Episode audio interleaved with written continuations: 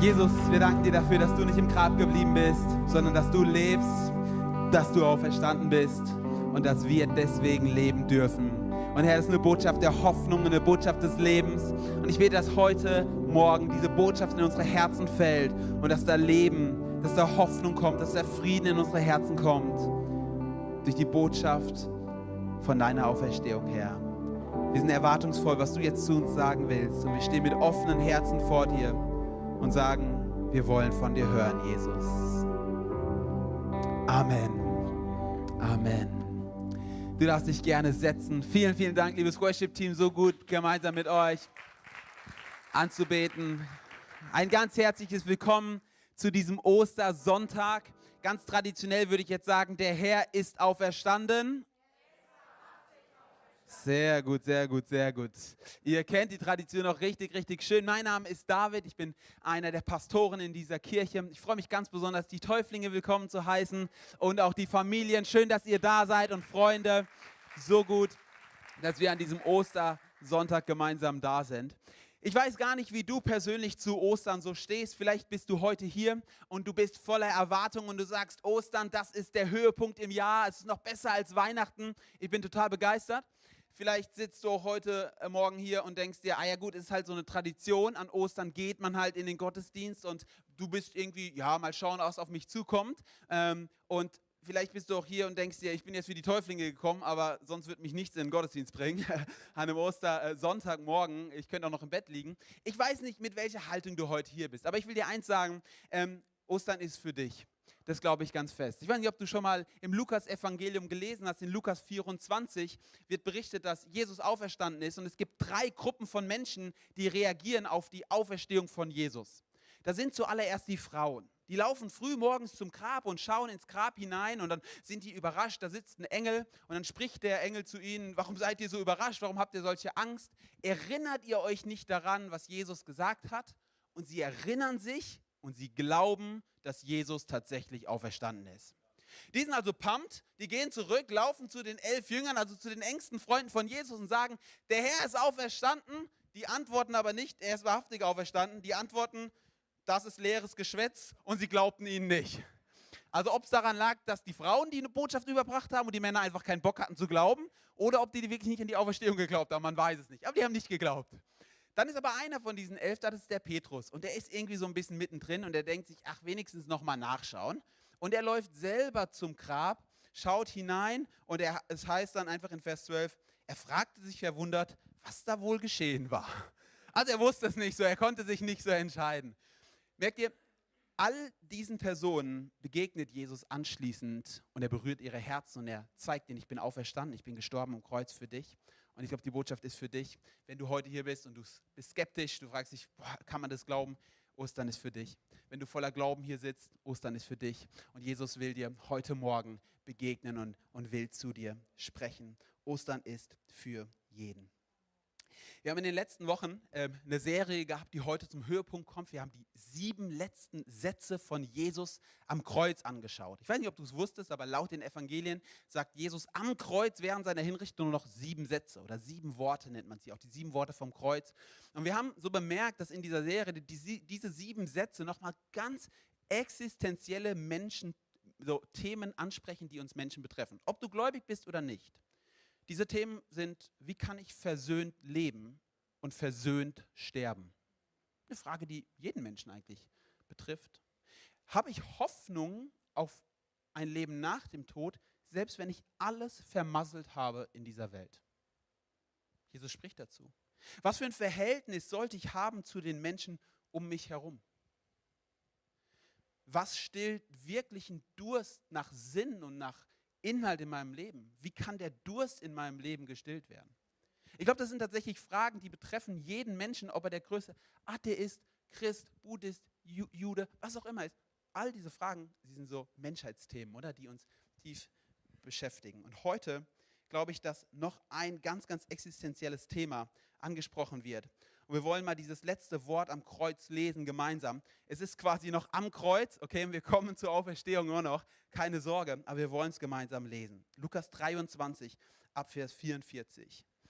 Am Mittag wurde es auf einmal im ganzen Land dunkel. Diese Finsternis dauerte drei Stunden. Plötzlich zerriss der Vorhang im Tempel, der das Allerheiligste vor den Menschen verbergen sollte, von oben bis unten. Jesus schrie noch einmal laut auf und sagte, Vater, in deine Hände befehle ich meinen Geist. Vater, in deine Hände befehle ich meinen Geist. Dann starb er. Ich glaube, dieses letzte Wort, dieses siebte Wort, wirft die Frage auf, wem vertrauen wir uns als Menschen an? Im Leben und im Tod. Bist du eigentlich irgendjemandem verpflichtet in diesem Leben? Oder bist du nur dir selbst verpflichtet? Bist du in jemanden Hand? Vertraust, auf wen vertraust du nach dem Tod? Wohin geht es eigentlich nach dem Tod? Ich habe vor ein paar Tagen, war ich auf YouTube unterwegs und der allseits bekannte YouTube-Algorithmus, kennt den irgendjemand, der hat mich zu interessanten Videos geführt. Also der YouTube-Algorithmus, der führt immer interessante Menschen bei interessanten Videos zusammen. Und man schaut irgendwie auf einmal Videos, die wollte man gar nicht sehen, keine Ahnung. Da wurde, ich also, wurde mir so ein Video vorgeschlagen von einem YouTuber, ich glaube Gunnar Kaiser heißt er oder so, den schaue ich normalerweise gar nicht. Und das ist ein YouTuber, ein relativ bekannter, sogar ein paar hunderttausend Follower. Der hat vor einigen Monaten die Diagnose Krebs bekommen. Und natürlich, wenn du YouTuber bist und, und immer Videos über, über deinen Zustand machst und über deine Gedanken machst, er ist so ein Philosoph, war auch jetzt der Punkt gekommen, wo die Ärzte ihm nach vielen Behandlungen gesagt haben, du bist im Endstadium und du wirst bald sterben. Und dieser Gunnar Kaiser, er hat ein Video gemacht und dieses Video hatte den Titel Habe ich genug getan? Und er hat so ungefähr 17 Minuten lang einfach, er hat gar kein Video gemacht, wahrscheinlich weil es ihm schon sehr, sehr schlecht geht. Er hat nur so ein Audio gemacht. Er hat 17 Minuten lang in diesem YouTube-Video darüber nachgedacht, ge, er sagt geschwurbelt, keine Ahnung. Er hat darüber nachgedacht, worum geht es eigentlich? Und er hat interessanterweise, er ist kein Christ davon berichtet, dass er angefangen hat zu beten. Und er hat sich die Frage gestellt, wann habe ich genug gebetet? Er hat sich die Frage gestellt, habe ich genug getan für meine Familie? Habe ich genug getan für meine Ehe? Habe ich genug getan für diese Gesellschaft? Wenn du das Video nicht gesehen hast, ich kann es dir empfehlen, weil es auf einmal dir zeigt, dass Fragen gestellt werden in solchen Umständen, die wir uns in der Hektik des Alltags gar nicht stellen. Natürlich, ich gehe auf die Arbeit, ich gehe wieder heim, ich bin am Wochenende, da habe frei, freue mich, keine Ahnung, ich fahre in Urlaub. Aber die essentiellen des Fragens, die kommen in so einem Video hoch, weil auf einmal merkt, mein Leben geht zu Ende. Und die Frage ist, bin ich denn bereit, dem Tod ins Angesicht zu schauen? Bin ich bereit, habe ich genug getan? Das ist eigentlich genau die Frage, die hier gestellt wird. Und das Spannende ist, seine letzten Worte sind, habe ich genug getan? Es ist eine Frage. Der letzte Satz von Jesus ist, Vater, in deine Hände befehle ich meinen Geist. Jesus fragt nicht, habe ich genug getan? Die Botschaft ist am Kreuz, Vater, ich vertraue dir. Und ich glaube, das ist eine Botschaft, die du auch heute Morgen umarmen darfst. Ostern bedeutet, du musst nicht mehr fragen, habe ich genug getan? Die Botschaft ist, Gott hat genug getan. Und du darfst es annehmen und darfst sagen, Vater, in deine Hände befehle ich meinen Geist. Und es zeigt uns so stark, die, der Glaube an Jesus Christus ist kein Glaube, der darauf basiert, dass du mehr gute Taten tust als schlechte Taten tust. Es ist die Botschaft, dass du dein Leben legst in die Hände Gottes. Und das ist so ein schöner Anlass heute, den die Täuflinge so feiern. Das ist genau das, was die Taufe tut. Sie legt äh, das Leben in Gottes Hände. Also ich vertraue dir. Es ist eine Botschaft, die uns ermutigt. Ich glaube aber auch, dass es eine Botschaft ist, die uns herausfordert, denn dieses ich, in deine Hände lege ich meinen Geist bedeutet auch, Vater, ich gehöre dir. Ich gehöre dir. Es fordert uns heraus, darüber nachzudenken, ob unser Leben uns gehört oder ob es uns nur anvertraut wurde, dass wir gute Verwalter dessen sind, was Gott uns anvertraut sind. Wie gehst du mit deinem Leben um? Vater, ich vertraue dir und Vater, ich gehöre dir. Ich will über den zweiten Punkt mal anfangen. Ich gehöre dir. Ich glaube, wenn wir diese Sätze hören, dann ist das zuallererst mal was, was ganz, ganz tief in uns diese Sätze nicht unbedingt mag. Vielleicht ist es, wenn du schon lange mit Jesus unterwegs bist, klar, die Sätze kenne ich. Ich glaube aber tatsächlich, dass der moderne Mensch, wenn er diese Sätze hört, ich gehöre dir, zuallererst mal tief in sich eine Angst oder so ein Befremden hat. Wie kann ich sagen, dass ich jemandem gehöre? Das widerspricht doch meinem Selbstverständnis. Ich bin ein freier Mensch und ich kann tun und lassen, was ich will. Ich gehöre niemandem. Und ich glaube tatsächlich, dass, dass wir mal kurz überlegen müssen, woher kommt denn dieser tiefe Wunsch, dass dieser Satz nicht wahr sein darf oder dass er mich irgendwie befremdet. Ich glaube, dass man die letzten 200 Jahre geistesgeschichtlich seit der Aufklärung mit einem Wort sehr, sehr gut beschreiben kann. Und das ist das Wort Emanzipation. Emanzipation verbinden alle von uns mit Frauenrechten, aber Emanzipation heißt im Lateinischen eigentlich Emanzipatio und das bedeutet ganz praktisch die Entlassung aus einem Besitzanspruch. Damit war also früher ganz praktisch gemeint, dass der Sohn, wenn er mündig wurde, aus der Vormundschaft des Vaters rausgekommen ist. Er war jetzt frei. Er war aus dem Besitzanspruch des Vaters raus. Und wenn ein Sklave in die Freiheit gekommen ist, dann wurde er emanzipiert. Er wurde freigelassen. Und die, die Geschichte der Aufklärung ist genau das. Kant, Immanuel Kant überträgt es mal weg von jetzt Besitzanspruch auf, unseren, auf unsere Vernunft und er sagt, Aufklärung ist der Ausgang des Menschen aus seiner selbstverschuldeten Unmündigkeit. Also Kant sagt quasi, es ist eine vernunftsmäßige Emanzipation. Und jetzt versteht mich nicht falsch. Ich glaube tatsächlich, dass die Aufklärung uns unfassbar viele gute Dinge gebracht hat. Ich bin niemals hier und würde sagen, ja, wir müssen irgendwas zurückdrehen. Nein, ich will nur sagen, die Aufklärung hat äh, sehr, sehr vieles gebracht. Mächte wurden abgesetzt, die Menschen unterdrückt haben. Es wurden gegen ungerechte Regime gekämpft. Es wurde dagegen gekämpft, dass Menschen einfach für dumm verkauft wurden und so weiter. Aber diese Emanzipation der Aufklärung, generell die Emanzipation der Menschheit hat auch eins bedeutet. Ich löse mich, ich setze mich frei von allem, was eine höhere Ordnung hat, was höhere Werte hat was höher ist als ich selbst und was ein Anrecht auf mein Leben haben will. Ich löse mich auch von, wenn da einer ist, einem Schöpfer, der mich geschaffen hat. Ich bin frei. Dietrich Bonhoeffer beschreibt das als den Kern der Sünde. Dietrich Bonhoeffer sagt, wir Menschen, wir wurden eigentlich geschaffen in Freiheit für Gott. Also unsere Freiheit war auf Gott hin. Und jetzt löst sich der Mensch von Gott und jetzt ist der Mensch frei von Gott.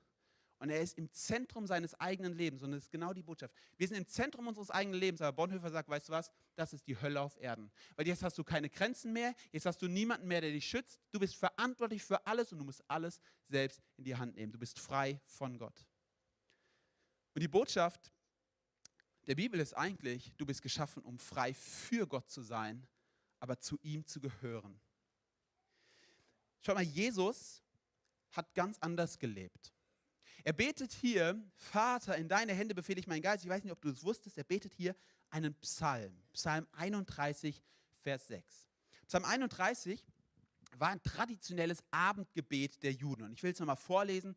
Vater, in deine Hände befehle ich meinen Geist. Du hast mich erlöst, du treuer Gott. Juden haben also praktiziert, dass sie Abend für Abend ihr Leben in die Hände des Gottes Israels gelegt haben und gesagt haben, mein Leben gehört dir und ob ich lebe oder sterbe, es liegt in deiner Hand. Ich vertraue dir, du treuer Gott. Jesus selbst ist damit aufgewachsen und das Lukas-Evangelium zeigt es so schön auf. Ich weiß nicht, ob du die Geschichte kennst, in der die allerersten Worte von Jesus überliefert wurden. Da war er zwölf Jahre alt. Jetzt klingelt schon die erste Geschichte. Zwölf Jahre alt. Jesus ist mit seinen Eltern in Jerusalem und er ist dort auf einem Fest und auf einmal verschwindet Jesus und seine Eltern suchen ihn tagelang und dann finden sie ihn irgendwann wo? Im Tempel. Und Jesus sagt nicht, ach, sorry, dass ich euch ein paar Tage lang Sorgen bereitet habe. Jesus antwortet, das ist der erste Satz von Jesus, von Jesus im Lukasevangelium.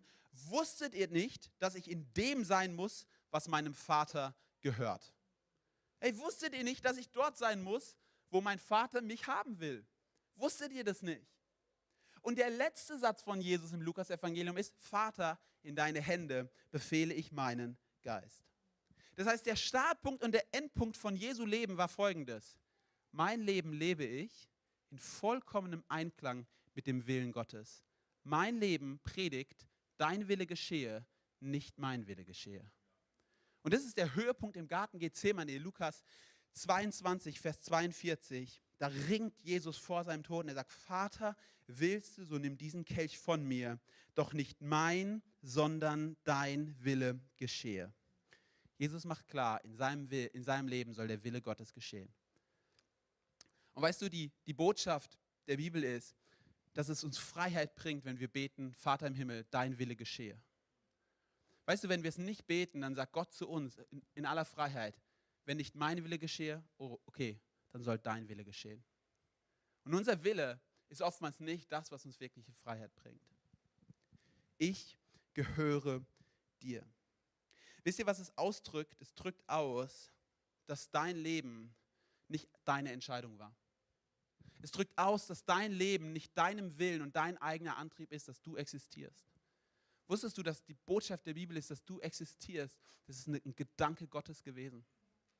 Er hat sich dich ausgedacht und er hat dich auf diese Erde gebracht aus Liebe, weil er, weil er eine Beziehung mit dir haben wollte, weil er, weil er ein Gegenüber haben wollte, mit dem er lebt und das bist du. Er wollte den Mensch als sein Gegenüber haben. Die Botschaft bedeutet aber auch, er hat dich geschaffen, du gehörst ihm. Du bist in seiner Hand. Und es widerstrebt uns so sehr, aber die Botschaft tatsächlich ist, du gehörst deinem Schöpfer Gott. Und es macht dich unfassbar glücklich, wenn du das anerkennst und das tun kannst. Und das ist die Botschaft übrigens auch der Taufe. Die Taufe ist, nun lebe nicht mehr ich, sondern Christus lebt in mir. Ich wiederhole das so gerne, aber das Christentum ist keine Botschaft, dass Gott dir ein geupdatetes Leben anbietet. Jesus bietet dir keine Version 2.0 deines Lebens an. Jesus bietet dir ein neues Leben an. Aber in diesem Leben ist er Herr und König. Und in diesem Leben sitzt er am Steuerrad deines Lebens. Und die Frage heute Morgen, die, die Ostern dir stellen will, ist, Wer sitzt am Steuerrad deines Lebens? Bist du es selbst oder ist es Jesus Christus? Schaut mal, ich glaube, dass wir damit so, so, so, so Probleme haben, weil wir die Angst haben, ich verliere etwas. Ich möchte dir eine These entgegenwerfen. Ich glaube, dass du wahre Freiheit nur in wahrer Abhängigkeit von Gott findest. Und ich will dir ein Bild malen. Ich weiß nicht, ob du schon mal so einen Drachen hast steigen lassen. Habt ihr schon mal so ähm, irgendwie am Rheinufer oder so, so also ich meine, diese Drachen, nicht den richtigen Drachen, gell, die gibt es nicht, kurzer Spoiler. Also ähm, diese Drachen an der Schnur, hast du die schon mal steigen lassen? Hey, das Schöne ist, dass sie richtig in, in großer Höhe flattern können und fliegen können. Aber ist dir eine Sache aufgefallen? Während sie fliegen, haben sie immer eine Schnur, an die sie angebunden sind. Und diese Schnur ermöglicht, dass der Drache fliegt. Sobald du diese Schnur kappst, stürzt der Drache ab. Er flattert vielleicht noch ein paar Meter höher, weil ihm 80 Meter nicht gereicht haben, aber nach ein paar Metern stürzt er ab. Ich glaube, das ist so ein schönes Bild auf unser Leben. Unser Leben ist wie ein Drache, der steigt. Und wir haben eine gewisse Höhe, die wir erreichen können. Und wenn wir uns losreißen wollen, führt es eigentlich am Ende dazu, dass wir abstürzen. Und die Botschaft ist, dein Leben blüht dann am meisten, dein Leben fliegt dann am meisten, wenn du deine Bindung zu deinem Schöpfer nicht verlierst, sondern in seiner Hand bleibst und sagst, ich gehöre dir. Jesus fordert dich heraus. Leg dein Leben in die Hände Gottes. Die zweite Botschaft, die uns ermutigt in diesem Vers, ist die Botschaft, ich vertraue dir. In diesem Video, was ich bei YouTube erwähnt habe, ist doch eigentlich eine zentrale Frage, die dieser Gunnar Kaiser die ganze Zeit bewegt. Die kommt so rüber. Ist die Frage eigentlich, worauf kann ich eigentlich vertrauen und bauen, wenn ich sterbe? Wie gesagt, er fragt sich, habe ich genug gebetet? Also muss da doch irgendwie ein Denken sein, dass viel beten viel hilft. Also irgendwie ist da ein Tun-Ergehen-Zusammenhang, den er sich erhofft. Ich vertraue worauf? Auf meine Leistung? Ich erzähle die Geschichte immer wieder, weil ich sie so klasse finde. Vor ein paar Jahren gab es mal einen Missionar, der ist nach, äh, zu den indigenen Völkern in Südamerika gegangen, zu den Motilonen. Das war Bruce Olson. Und Bruce Olson hat für die Motilonen ähm, die Bibel übersetzt. Und er musste Worte finden, wie man die Bibel übersetzen kann, weil es diese ganzen Worte der Bibel in der Sprache der Motilonen nicht gab. Und er musste das Wort Glauben übersetzen. Ja, übersetzt mal Glauben, ja. Wie übersetze ich Glauben in eine Sprache, in der es kein Glauben gibt? Und er hat dann was beobachtet, und zwar die Motilonen, die haben in Hängematten geschlafen. Und diese Hängematten waren im Gebälk von ihren Hütten festgeknüpft. Und dann dachte er sich, das ist Vertrauen, das ist Glauben seine Hängematte ins Gebälk festknüpfen und sich voll reinlegen und glauben, man stürzt nicht ab. Das ist Glauben. Und das hat er tatsächlich, dieses Wort, also diesen Satz quasi, hat er übersetzt in die Sprache und hat ihn für Glauben genommen in der Bibelübersetzung vor die Motilonen. Und es ist so schön, wisst ihr warum? Weil es uns zeigt, zum einen, Glauben ist ganz entscheidend, es ist etwas, ich vertraue auf etwas vollkommen, es gibt mir Sicherheit. Aber weißt du, was es auch bringt? Zeigt, du brauchst ein Gebälk, in das du dich festknüpfen kannst. Weißt du, die Botschaft von den x YouTube-Videos ist, du musst nur das richtige Mindset haben und keine Ahnung, so, so was für ein Schwachsinn. Die Frage ist, Positive Thinking an sich bringt dich noch nirgendwo hin. Die Frage ist, worauf vertraust du denn? Ich weiß nicht, ob du im Grab noch Positive Thinking betreiben kannst. Ich vermute eher nicht. Kannst auch noch dreimal sagen, ich werde reich und ein schönes Auto fahren. Im Sarg oder wie? Schöne Leichenwagen, keine Ahnung. Also Positive Thinking kann dich nicht so weit bringen, dass du nach dem Tod eine Sicherheit hast. Die Frage ist doch, in welches Gebälk knüpfst du deine Hängematte, die größer ist als Leben und Tod? In welches Gebälk knüpfst du deine Hängematte, die über den Tod hinausgeht und eine Sicherheit gibt, dann, wenn du keine Kraft mehr hast? Und die Botschaft der Bibel ist, du kannst vertrauen auf deinen himmlischen Vater. Dietrich Bonhoeffer sagte einmal so schön, wer Ostern kennt, kann nicht verzweifeln. Wer Ostern kennt, kann nicht verzweifeln. Und wir reden hier über einen Mann, der unter den Nazis furchtbar gelitten hat, der für seinen Glauben verfolgt wurde. Das ist keiner, der mal, ich sage jetzt mal dumm, eine Krippe hatte und dann sagte, wer Ostern kennt, kann nicht verzweifeln. Das war einer, der war im Angesicht des Todes. Er hat gesagt, wer Ostern kennt, kann nicht verzweifeln. Warum? Weil uns Ostern zeigt, dass es einen Gott gibt, der stärker ist als der Tod. Weil uns Ostern zeigt, dass es einen Gott gibt, der dich in seiner Hand hat, selbst wenn du stirbst. Weil Ostern uns zeigt, dass der Tod nicht das letzte Wort hat. Ich weiß nicht, ob ihr Abraham kennt, aber in Römer 4 wird der Glaube von Abraham, so der Stammvater der Israeliten, mal so schön beschrieben. Das ist einer meiner tatsächlich Lieblingsbibelverse und ich will ihn dir vorlesen. Da heißt es in Römer 4, Vers 17, so sagte Gott schon in der Heiligen Schrift zu Abraham, ich habe dich zum Stammvater vieler Völker bestimmt. Ja, in Gottes Augen ist er das. Und jetzt kommt es, denn Abraham vertraute dem Gott, der die Toten lebendig macht und der aus dem Nichts ins Leben ruft. Gott hatte Abraham versprochen, deine Nachkommen werden wie die Sterne am Himmel sein, unzählbar. Und obwohl alles hoffnungslos schien, gab Abraham die Hoffnung nicht auf, sondern glaubte diesen Worten. So wurde er zum Stammvater vieler Völker. Ich weiß nicht, welche Worte du für Gott hast, aber ich finde, es sind schöne Worte. Es ist der Gott, der die Toten lebendig macht und der aus dem Nichts ins Leben ruft. weißt du was? Diesem Jesus, diesem Gott hat auch Jesus am Kreuz vertraut, denn er kannte ihn.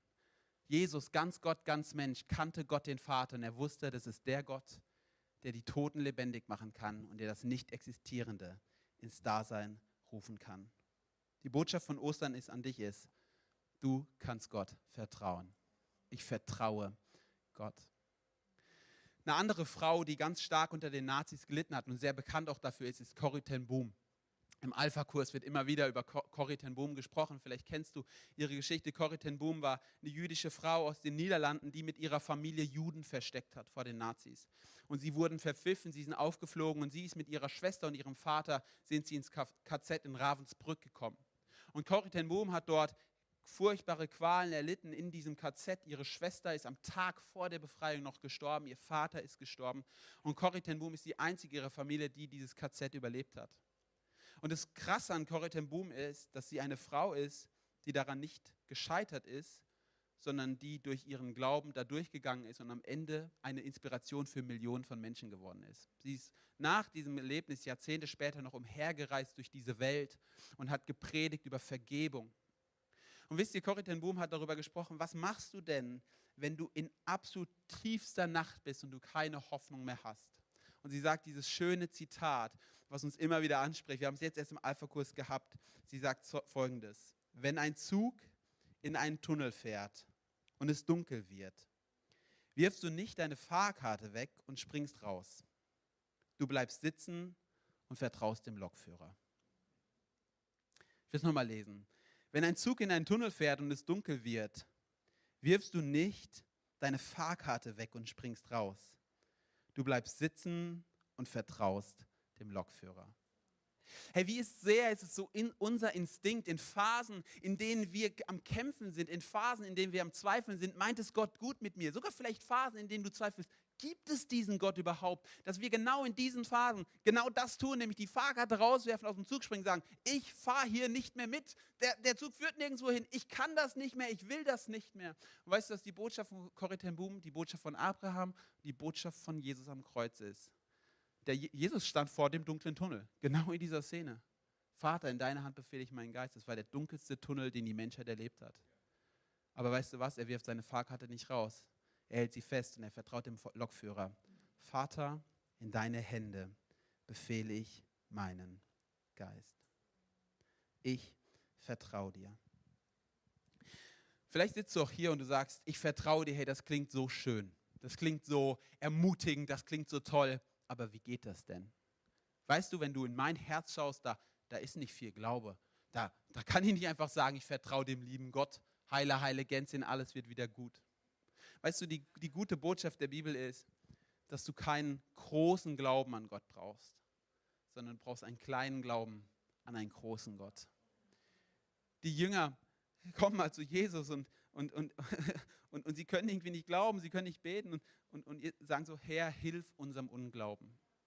Weißt du, vielleicht ist das heute dein einziges Gebet, was du betest. Vielleicht wirst du heute nicht im Worship stehen und yeah, alles feiern und sagen, die Täuflinge, wie die das machen, das mache ich genauso. Aber vielleicht ist heute ein ehrliches Gebet, was du beten kannst.